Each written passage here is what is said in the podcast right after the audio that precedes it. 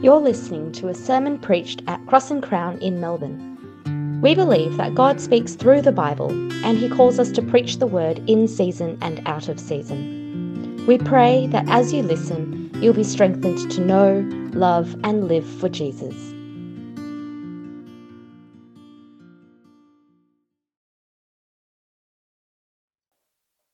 Here at Cross and Crown, we believe that the Bible is God's word to his people. That means when we read the Bible, we are hearing God speak. Please turn with me in your Bibles to 1 Peter chapter 5 verses 12 to 14. Through Silvanus, a faithful brother as I consider him, I have written to you briefly in order to encourage you and to testify that this is the true grace of God. Stand firm in it. She who is in Babylon, chosen together with you, sends you greetings as does Mark, my son. Greet one another with a kiss of love. Peace to all of you who are in Christ. Uh, God, as we uh, look at your word this morning, as we in many ways seek to bring the whole message of 1 Peter to bear on this cultural moment for our city, uh, we do ask, God, that you would strengthen us by your word, strengthen us by your spirit, so that in our city, which we love so dearly, a city so lost and so in need of the gospel, uh, that we might be uh, a light to its people. And we pray these things for Jesus' sake. Amen. For this sermon, you really, you, every sermon you should have your Bibles open, but especially this one. Because we're not going to just work through one passage, we're going to be all over 1 Peter. So if you've got a hard copy Bible, use that, it's great. If you've got a phone, use that, it's acceptable. Um, you know, uh, for, for those of you who aren't familiar with the events of this week, uh, if you can, allow me to recap them uh, for you. Uh, on Monday, just a few days ago on Monday, uh, the Essendon Football Club appointed Andrew Thorburn as its new CEO. Now, Andrew also happens to be the board chair of City on a Hill, a church here in Melbourne. Now, shortly after his appointment, reports surfaced about a sermon that was preached at City on a Hill all the way back in 2013. And in that sermon, the preacher compared the tragedy of abortion with the atrocities of concentration camps in the past. And an article from 2013 was also reported, which included this line practicing homosexuality is a sin. Now, as soon as these reports came to light, the Essendon board, they demanded that Andrew make a choice. Simply, your church or your club. And I think by now most of us know which way he chose. He chose his church, and within 30 hours of his appointment, he resigned as CEO of Essendon. Now, there's going to be a lot of commentary, there already has been. And I don't want to overstate its significance. In many ways, I think what has happened is not so much anything new as so much to reveal what has already been true.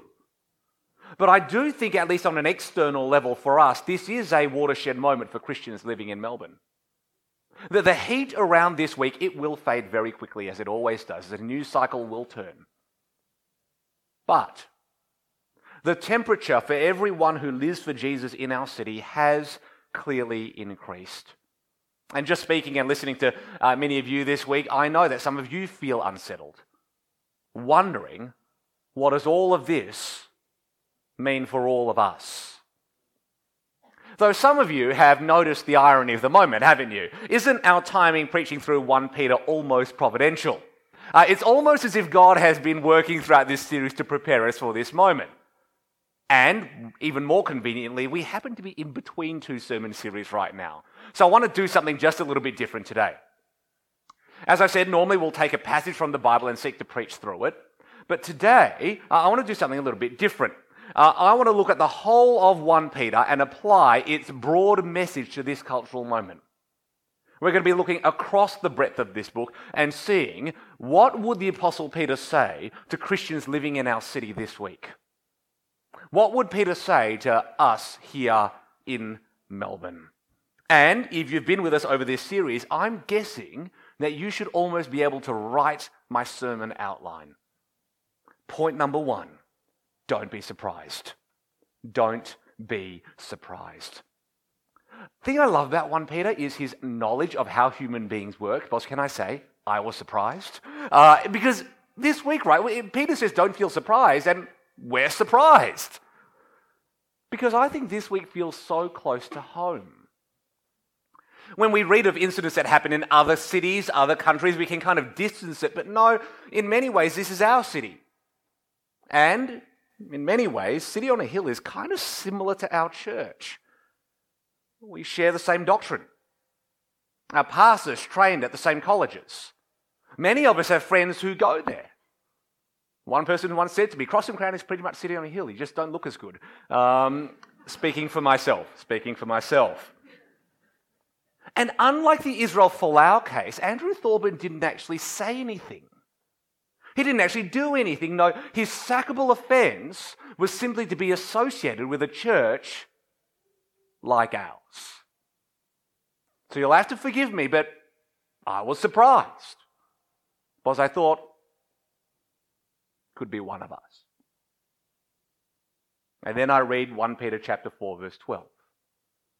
Don't be surprised when the fiery ordeal comes among you to test you, as if something unusual were happening to you. You see, friends, persecution and pressure are situation normal. They're situation normal. If anything, we've adjusted to life in the historic minority. And if the world did it to our Lord Jesus, why would we think that they wouldn't do it to us? In chapter 2, verse 4, Peter writes that Jesus is the living stone who was rejected by people. And then in the very next verse, what does he call us? He calls us living stones, just like Jesus. So, why then would, should we be surprised when we're rejected like him? No, chapter 4, verse 1 Since Christ suffered in the flesh, arm yourselves also with the same understanding. Suffering for the gospel is situation normal for every believer in Christ. In fact, we should almost expect that what happened to Andrew Thorburn, or at least something similar, may very well happen to us. We should expect that there will be economic costs, not for evangelizing your friends at work, not for posting something on Facebook. No, economic costs simply for being a Christian. One of the most uh, interesting articles that I read this week on the Sydney Morning Herald was written by the business columnist uh, Elizabeth Knight, and I want you to hear and read what she wrote in her article. Quote, the controversy that has since engulfed Essendon is a clear sign of the changing times. A decade or two ago, corporations and their stakeholders may have tolerated Thorburns association with a church with strong views on homosexuality, homosexuality and abortion, but not today. But not today. Can you hear what she's saying? This is the business columnist in the Sydney Morning Herald for the Fairfax Press. She's saying that the companies who employ many of you sitting here may not tolerate your association with a church like ours. And Peter says we need to be willing to bear that low level, ongoing economic cost. I, I feel, as your pastor, I feel bad, right? On a human level, I don't, I don't enjoy seeing this happen. But there will be jobs that we will not be offered simply because we belong to a Bible believing church. Especially positions of corporate leadership, public administration. Even some jobs in health and education will be much harder for Christians to occupy. So let me ask Are you willing to never realize your career ambitions for the sake of the gospel? Are you willing to never realize your career ambitions for the sake of the gospel? Are you willing to be overlooked for a promotion? Rejected from a job? Pressured to resign?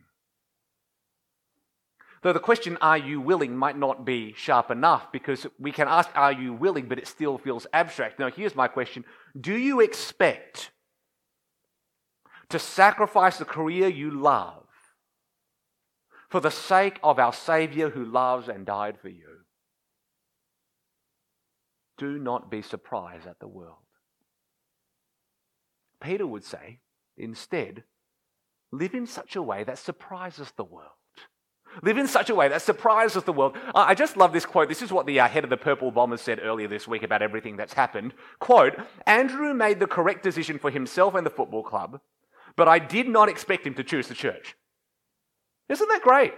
I did not expect him to choose the church. He did not expect Andrew to choose the Lord. And that's what Peter's getting at in chapter 4, verse 4. They're surprised that you don't join them in the same flood of wild living, and they slander you. Did you see what's going on? There's two surprises that are happening. We should live in such a way that is not surprised by the world, but a way that surprises the world. We should be living lives that surprise the world by our refusal to bow the knee to its culture. We should surprise the world by rejoicing in God's design for marriage and sexuality. We should surprise the world by our greater identity as God's children, our greater security in His Spirit, our greater inheritance in His Son. Do you live a surprising life? I love it. Peter's honest, isn't he? Some people will be surprised by who we are, and here's their reaction they'll hate us for it. They'll slander us. Just like some politicians have said this week, they'll call us intolerant, hateful, and bigoted. Don't be surprised. But it's not the whole story. Because in chapter 2, verse 12, Peter says that others will observe our good works, and what will they do? They'll glorify God on the day he visits. In chapter 3, verse 2, there will be unbelieving husbands who see the pure and reverent lives that their Christian wives live and so be won over to the Lord Jesus. Did you see what Peter's saying? Every Christian must live a surprising life that the world will either love or hate. But indifference is not an option. Indifference is not an option. Uh, one English bishop once said, uh, Where St. Paul went, they rioted. Where I go, they make tea. Uh, and it's very similar, isn't it? First, just, there's nothing worse than to be irrelevant, to be not noticed, to be ignored. No, we need to live in such a way that surprises the world, know that we value something far greater. We, we need to live lives that shock this world by showing them that we don't need their approval. Because we have God's glory. That's why Peter says we can rejoice as we share in the sufferings of Christ, because chapter 4, verse 14. If we're ridiculed for the name of Christ, we're blessed because the Spirit of glory and of God rests on us. We have His glory, we have His honor, we have His approval. Our joyful suffering can surprise this world and it shows this world that for all our shame, for all the bad name that we might have in the media, no, we are honored by God. And that's all that truly matters. Don't be surprised by the world's hatred. Surprise the world by our Saviour's love. Don't be surprised. Number two, don't hit back. You could have guessed it, and you can write the rest of the sermon. Don't hit back. If you want to feel angry, if your blood pressure levels are feeling just a little bit low and you need to bring them up, go online and watch the um, sunrise interview that Guy Mason did with David Koch. Um, it'll get your blood pressure up. I have to admit, um, I don't think I'm a naturally angry man. Okay, some of you don't believe me, but I haven't been this angry in a very long time. Been angry at Essendon, angry at the media, angry at the Premier for the comments that he makes, and in my anger, you just stop and you go, my gosh, it's so easy to want to hit back against the world. And I understand just a little bit better how these Christian exiles in the first century must have been feeling as they suffered unjustly for the gospel. This is wrong. But what does Peter say? Whether you're a Christian citizen under a pagan empire, a Christian slave serving a non Christian master, or a Christian wife married to an unbelieving husband, don't hit back in anger. Don't hit back in anger. Honor everyone. Submit to those above you, even those above you who persecute you. For in chapter 2, verse 20, he writes, When you do good and suffer, if you endure it, this brings favor with God. Don't hit back in anger. No, honor the relationships that God has put you in. Honor the government that we submit under. Maybe you were really upset with what the Premier said about a biblical view of sexuality and the unborn. That's not a partisan comment, but maybe you just wanted to let the whole world know exactly what you thought about him. But Peter reminds us in chapter 2, verse 13 submit to every human authority because of the Lord. Verse 17 honor the emperor. So please, if this is your natural bent, please resist that urge, that impulse, that desire to post inflammatory comments on social media. Even if you don't vote for him, please don't be like some Christians who I saw this morning when I woke up and went on Facebook, which you should do after you read your Bible. And, and you'd see it. Christians just call him the premier. Don't call him dictator Dan. Don't, don't demand that he be tried for crimes against humanity. It's just not helpful. We have a greater example. We have the Lord Jesus. And Peter wants us in chapter 2, verse 21 to follow in his steps. He did not commit sin, and no deceit was found in his mouth. When he was insulted, he did not insult in return. When he suffered, he did not threaten, but entrusted, and here it is, he entrusted himself to the one who judges justly. He, he believed that God will bring about the justice that only God can truly bring about. He points back to Isaiah 53, where Jesus, a suffering servant, willingly submitted to death and was counted among the rebels, yet he bore the sin of many and interceded for the rebels. Just think about that. Jesus suffered, but he didn't hit back in anger. Instead, he submitted to death so that he might bear the sin and save the souls of the very people who were killing him. He chose to bear the slander of this world so that he could save the world through his suffering. If you're not a Christian, you, you might wonder why does this God you worship, this Jesus, willingly suffer an unjust death? That just seems foolish. Because he loves you, because he wants to save you. He submitted to death so that you might live for righteousness, so that you might stand before God forgiven. Sisters and brothers, we need to follow in Jesus' steps. We must not hit back. But let me be clear it doesn't mean that we should not seek justice. And it doesn't mean that we should remain silent in the face of evil. Refusing to retaliate does not mean tolerating sin. In fact, we've seen right throughout this letter, Peter calls us to stand firm in doing what is good. And sometimes doing what is good might mean stopping someone from doing evil. So speak with respect, but do not remain silent. Speak up, highlight injustice, defend the vulnerable, but please don't do it out of a heart of anger or revenge. Speak out of a heart that trusts God to judge the wicked and vindicate the righteous. We don't have to fight the world because our God fights for us. Please don't hit back. Thirdly, I don't know if it's up yet, but please don't put, oh, well, see if you can guess it, don't step back.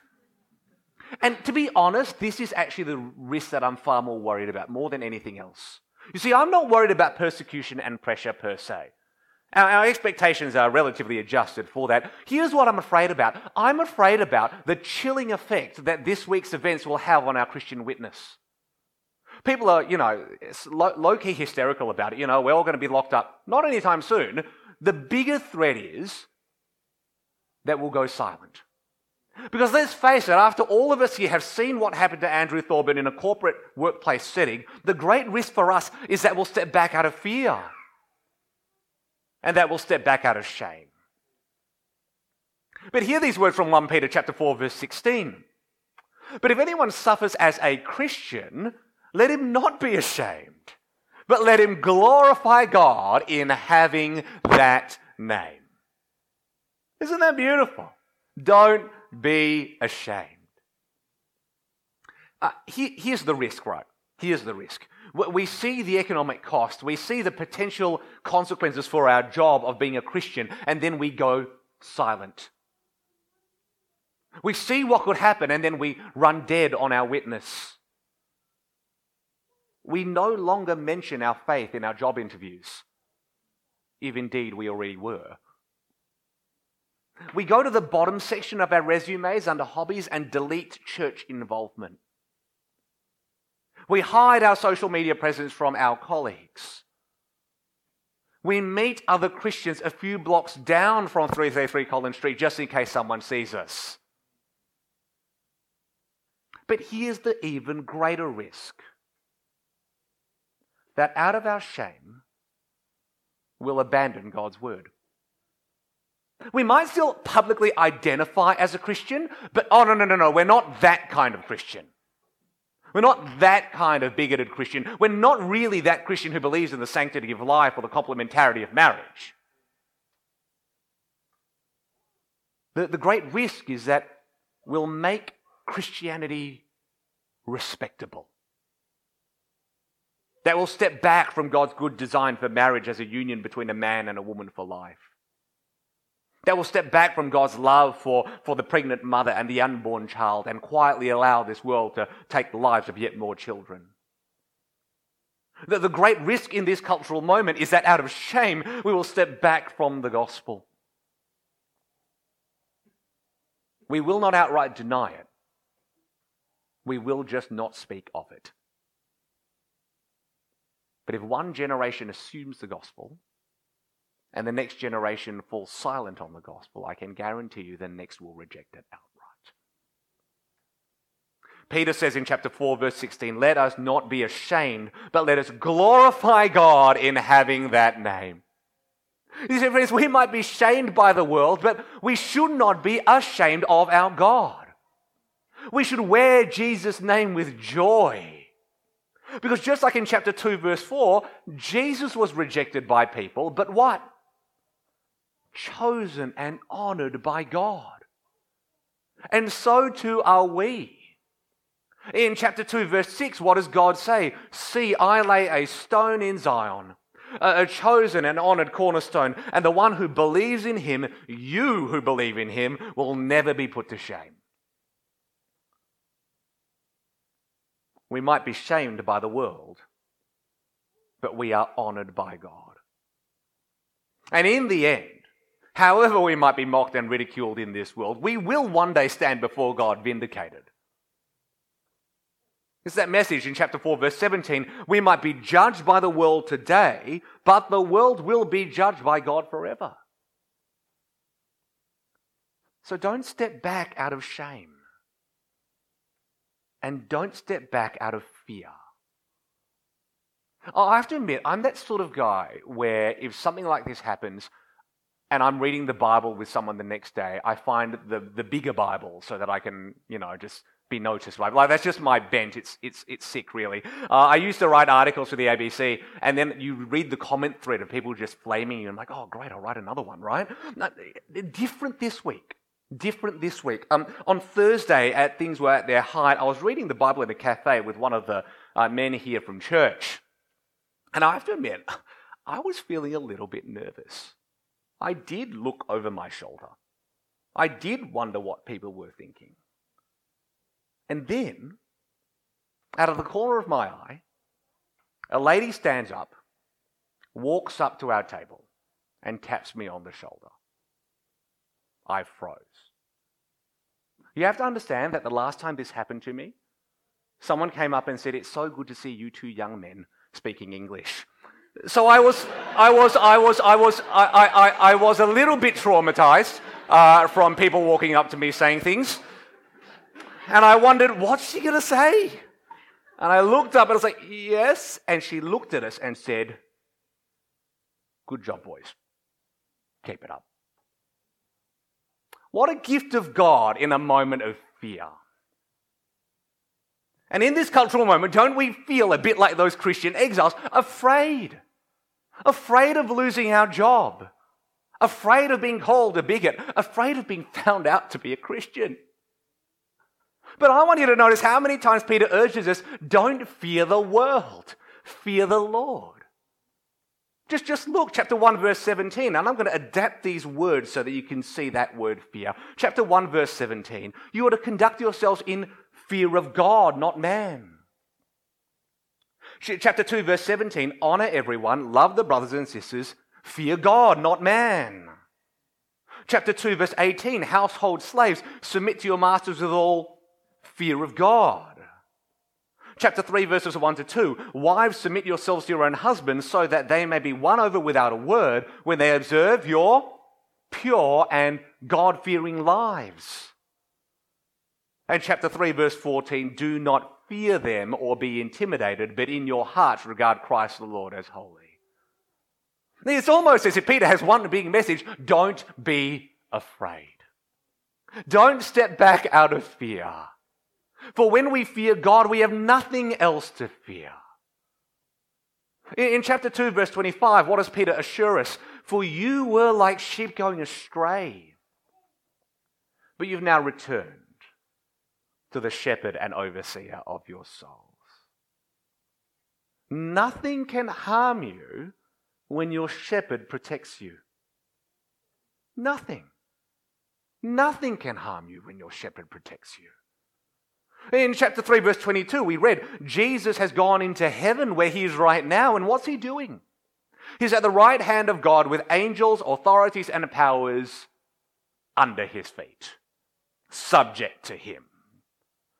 Jesus died to conquer every earthly and spiritual power, and what's he doing now in heaven? He's proclaiming victory over every soul that has ever stood against him. So don't be afraid. Don't be afraid of corporate Australia. Don't be afraid of any politician. Please, really, don't be afraid of the lynch mob of Twitter. Just don't be on it. We only need to fear the Lord. Don't step back in shame. Don't step back in fear. Instead, what? Two words. You stand firm. You stand firm in who you are. Maybe I'm the first one to say this to you this week, but um, if you'll allow me, uh, fellow Christian, uh, you are not a bigot, uh, you're not intolerant, and you're not hateful. Of course, the risk is that if we listen to the media and, and, and politicians, we may just start to believe that's true. We may just start to believe, well, I guess that is what the gospel is. I guess that is what Christians are. But it's not. Don't believe it. Why else do you think that Peter spends the first two chapters of his book reminding us of who we really are? Chapter 1, verses 1 to 2 You're chosen by God, Father, Son, and Spirit, eternally known and eternally loved. You've been purchased by the blood of Jesus who died for you. You don't, you don't belong to this world, you belong to Him. Chapter 1, verses 3 to 12 You're a child of God. You're his son, you're his daughter. And God, I love this in a time where we feel so unsafe and insecure. Peter says, God is keeping us for heaven and is keeping heaven for us. Isn't that beautiful? You see, you might lose your career in this world. Some of you will lose your career in this world. But you can't lose your inheritance in the next. Isn't that wonderful? Chapter 1, verse 13 to chapter 2, verse 3, you're, you're holy like God. I feel so different, Adam. Peter says, You're supposed to. We're redeemed out of this world. So, so why should we expect to be welcomed by this world? No, no, don't worry. Chapter 2, verses 4 to 10. You're honored by God just like Jesus is. Look to his life. He was rejected. He was shamed by this world. But remember, he was glorified by God in heaven.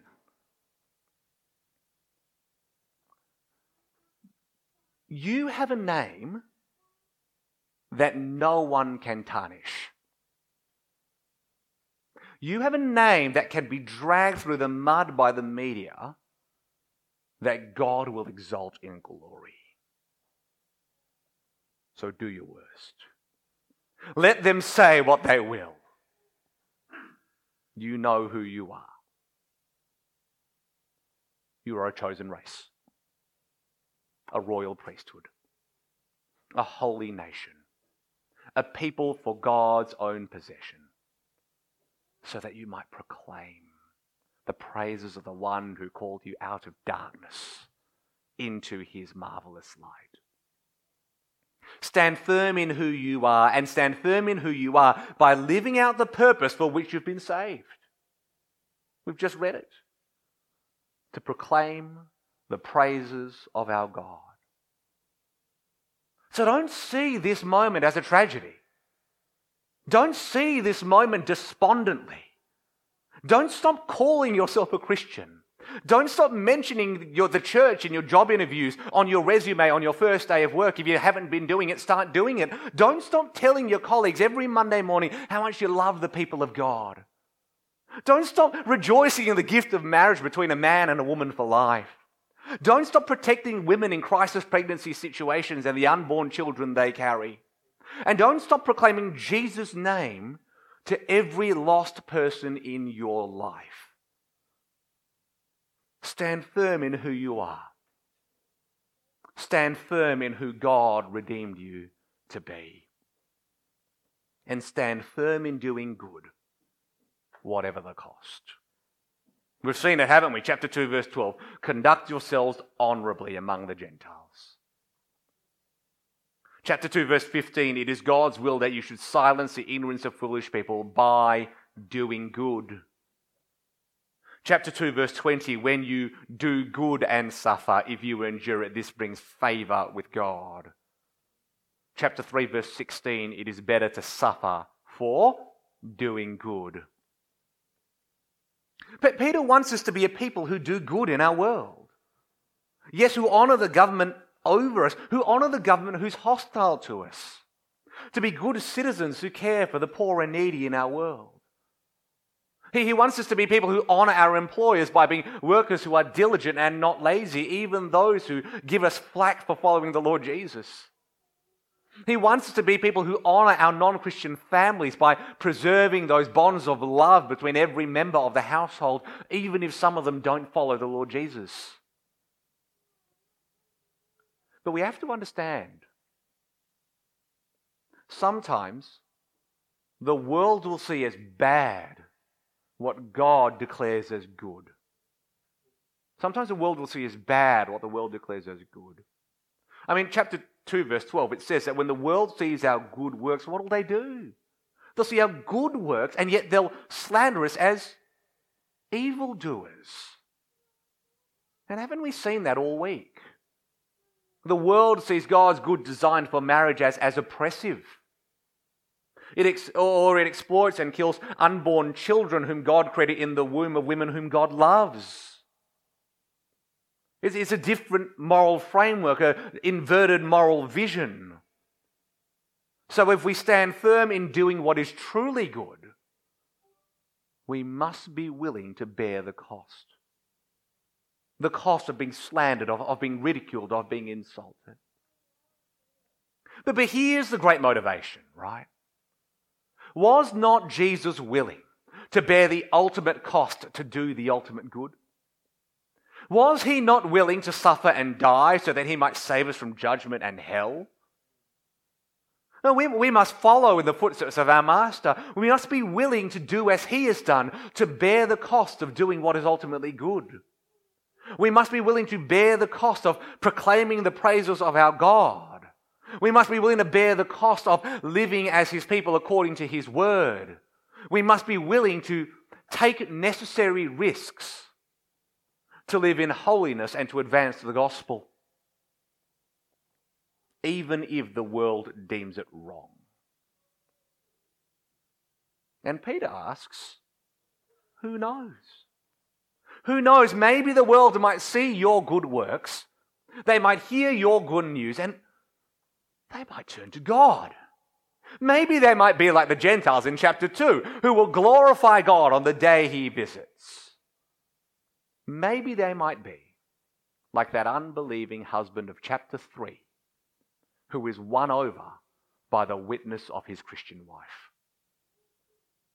Stand firm in who you are. Stand firm in doing good. You know, I suspect that the word, let me, let me offer what the worst reaction to this week might be. Well, I can think of a lot of them, but one of them, right? One of the worst reactions that we can have to this week's events is to be so afraid of suffering that we, that we retreat. Christians have done this throughout history, right? What will we do? Oh my gosh, it's all going to hell. So let's pack our bags, flee to the mountains, buy a ranch somewhere, put the walls up, and batten down the hatches. Fear is what drove Theoden to Helm's Deep, right? But, but with God keeping us for heaven, we, we don't need to be afraid. So, so if we don't need to be afraid, why are we playing defense? Why are we retreating? You see, it might not look like it on the outside for the slave, but in chapter 2, verse 16, what does Peter say to the slave? You're actually a free people. And you should use that freedom to proclaim, to proclaim the praises of our God. And so it might not look like it, right? In this moment, you might go, oh gosh, we're pressured people, we're, we're a persecuted people, we're, we're a marginalized people. And Peter goes, sort of. You're a free people. You don't belong to this world. They can't hurt you. So don't be afraid. In fact, let, let me offer our greatest days of mission and evangelism lies ahead. It was said at a Gospel Coalition, uh, Gospel Coalition meeting recently that two phenomena are happening right, happening right now. Number one, the culture is more publicly hostile against the gospel, as we've seen. But number two, mission, evangelism, and conversion on uni campuses has never been better. Both are true. And has not God's church flourished most under persecution and pressure? Is not the blood of the martyrs the seed of the church? It's true. We've entered a new cultural moment, and this week's events have just showed us what was already true. But in that moment, heed Peter's call. Don't, don't be surprised at our suffering, expect it. Don't hit back in anger, respond with grace.